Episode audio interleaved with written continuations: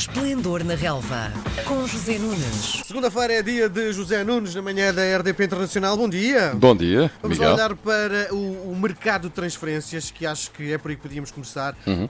Um, da- das- dos três grandes de Portugal, na tua perspectiva, quem é que se está neste momento a reforçar com mais cabeça? Bom, quem tem que o fazer de forma, eu diria, bastante urgente, e vai fazê-lo, com certeza, é o Porto, não é? Porque é claramente a equipa, até o momento, eh, da qual saíram mais jogadores, e ainda por cima jogadores importantes e titulares, não é? E de grande peso eh, na equipa. Portanto, o Porto tem de se mexer rápido e estará a fazê-lo com certeza. Aos poucos vão surgindo notícias de contratações e de hipóteses de contratações.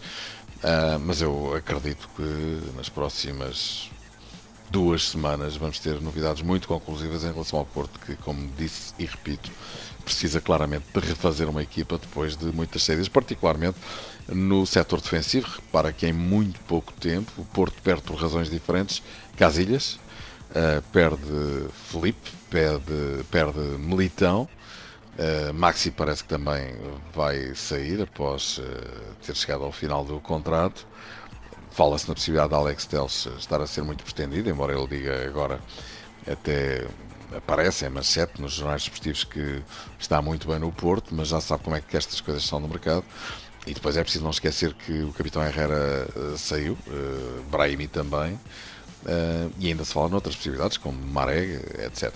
Portanto, é de facto muita gente e gente muito importante, e por isso o Porto tem uma tarefa muito complicada. Se é verdade que vai entrar dinheiro, em alguns casos, noutros, como sabemos, eh, com Herrera e Ibrahim não é assim, mas ainda assim, eh, com certeza que o Porto tem aqui uma tarefa muito complicada, até por isto, porque daqui a um mês e meio o Porto está a competir ao mais alto nível e jogos de crucialíssima importância que lhe podem trazer depois muito dinheiro, caso seja bem sucedido. E estou a falar das duas pré-eliminatórias da Liga dos Campeões, terceira pré-eliminatória e playoff. Portanto, é uma situação delicada e de grande urgência para a equipa do Porto. Diz uma coisa, eh, na tua perspectiva, conhecedor deste fenómeno desportivo, eh, falavas sobretudo de uma defesa que vai perder os seus quatro elementos titulares.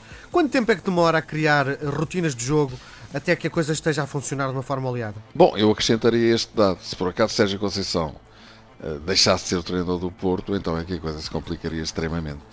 Uh, tudo aponta no sentido de Sérgio Conceição continuar, pelo menos não há qualquer rumor ou notícia sobre essa possibilidade. Recordas-te que aqui há um mês, mês e mês especulava muito com isso. Uh, pois, quer dizer, Sérgio Conceição é o único homem que pode segurar as pontas nesta altura, justamente porque conhece os cantos à casa, não é? Agora sim, uh, com certeza, mais a mais, se calhar estamos a falar do melhor setor que o Porto tinha, não é? Na, na equipa, nos últimos anos, um setor muito, muito competente, muito experiente, muito maduro, e a prová-lo está o facto de ter sido a melhor defesa do campeonato. Portanto, não é nada fácil ganhar automatismos e rotinas com os jogadores novos que, entretanto, venham a chegar. Portanto, estou de acordo contigo. É, é uma situação muito difícil. Perguntas-me como é que se faz.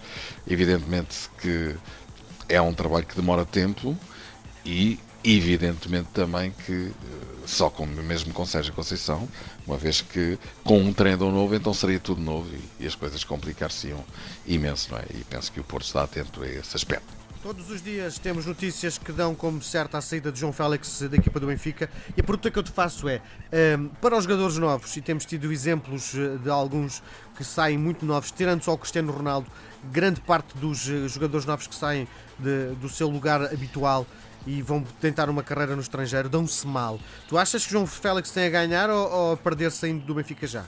A maior parte, sim, nem todos. Repara que Bernardo Silva tem feito uma carreira excepcional, não é? Um, e poderia dar talvez mais um ou dois exemplos, mas sim, a regra geral, Gonçalo Guedes, por exemplo, está, está a trabalhar muito bem. É verdade que não agarrou a primeira oportunidade do Paris Saint-Germain, mas uh, no Valência tem estado de facto a muito bom nível. Eu diria que é uma, é uma carta fechada, é uma incógnita, e evidentemente saber o que é que João Félix pode fazer nestes primeiros tempos de imigração, caso se venha a concretizar esta saída, e eu penso que sim. Francamente, penso que será muito, muito difícil. Uh, aliás, o próprio Presidente do Benfica já o admitiu uh, que uh, João Félix continua na equipa do Benfica. E se é verdade que, de facto, como diz ainda hoje o Jornal Record, há dois clubes que estão dispostos a pagar 120 milhões por ele, E estou a falar do Atlético de Madrid e do Manchester City, então é uma completa loucura e é isso.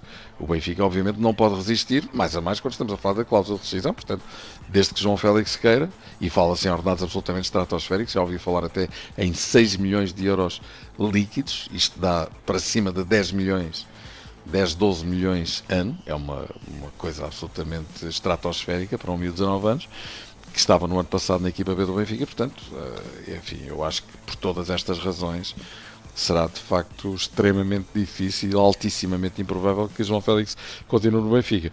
O que é que ele pode fazer lá fora? Bom, olhando para o perfil caracterológico dele, em termos de comportamento em campo, parece ser um jogador muito tranquilo e que não se assusta, não se amedronta com os desafios que vai ter pela frente. Mas também é verdade que em qualquer uma destas equipas que mencionei e outras que estão interessadas nele, Real Madrid, Manchester United, etc., pois hum, há uma coisa que João Félix sabe que terá pela frente, muito maior dificuldade em ser titular do que no Benfica, isso é completamente óbvio. É? Vamos olhar para a Copa América.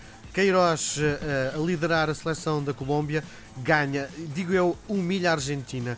Isto foi uma surpresa ou já estavas à espera do resultado? A Colômbia tem uma grande equipa, uh, a Argentina não tem funcionado ultimamente. Nós... Deixa-me só interromper. A Colômbia tem uma grande equipa, mas em matéria de orçamento, a Argentina é muito mais cara, não é?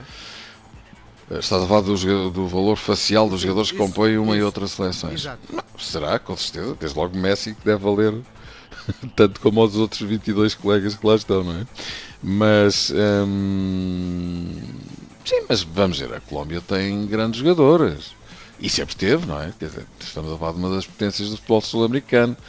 Hum, mas com certeza que eh, esperaria e exigiria mais de uma seleção como a seleção argentina que eh, teima em não acertar o passo.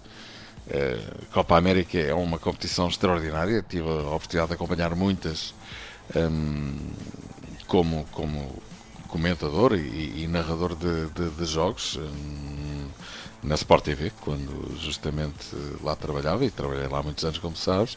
Um, é uma competição extraordinária, é, é, digamos que a competição homóloga para uh, a América do Sul do Campeonato da Europa, não é? Uh, e, na minha opinião, tem mais espetáculo e mais emoção justamente porque se joga um futebol mais aberto e, e talvez menos taticista e calculista.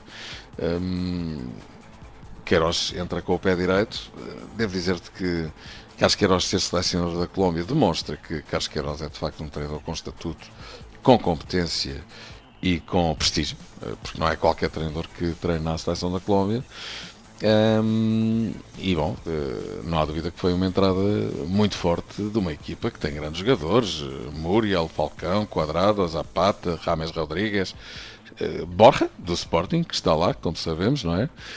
mas é de facto uma, uma equipa muito boa: guarda-redes, Ospina, enfim. Estamos a falar de uma seleção muito boa, isso é, é absolutamente indiscutível.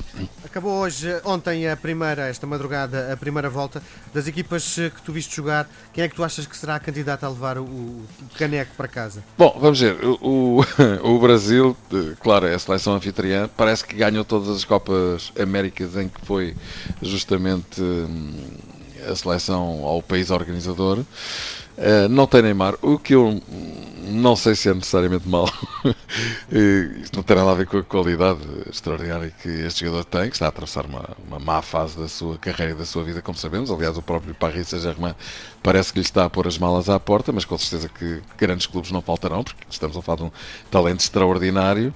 É claro que os episódios uh, fora dos campos de futebol são muito importantes e temos muitos exemplos de jogadores, particularmente brasileiros e sul-americanos, que viram uh, as suas carreiras arruinadas por episódios extra-futebol. Olha, estou a lembrar-me de Adriano, por exemplo, recordas-te dele?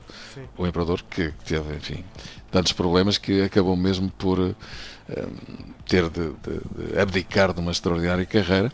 Mas, uh, sim, vamos ver, o Uruguai também esteve muito bem esta noite, creio que goleou por 4-0 o Equador, exatamente. É outra grande equipa, não é? E o Chile, que é o campeão em título, e que ainda não entrou em ação, vai defrontar o Japão, creio que hoje. Uh, portanto, entre Brasil, Uruguai, Colômbia, Argentina, que evidentemente não está fora destas questões, Um, e o Chile, uh, entre estas uh, cinco seleções, uma delas será campeã sul-americana, seguramente. Muito bem, nós voltamos a conversar segunda-feira. Muito bem, Miguel, grande abraço. abraço e bom regresso ao trabalho. Obrigado. Às segundas-feiras, José Nunes comenta a jornada desportiva. Esplendor na Relva, às 10h20, na RDP Internacional.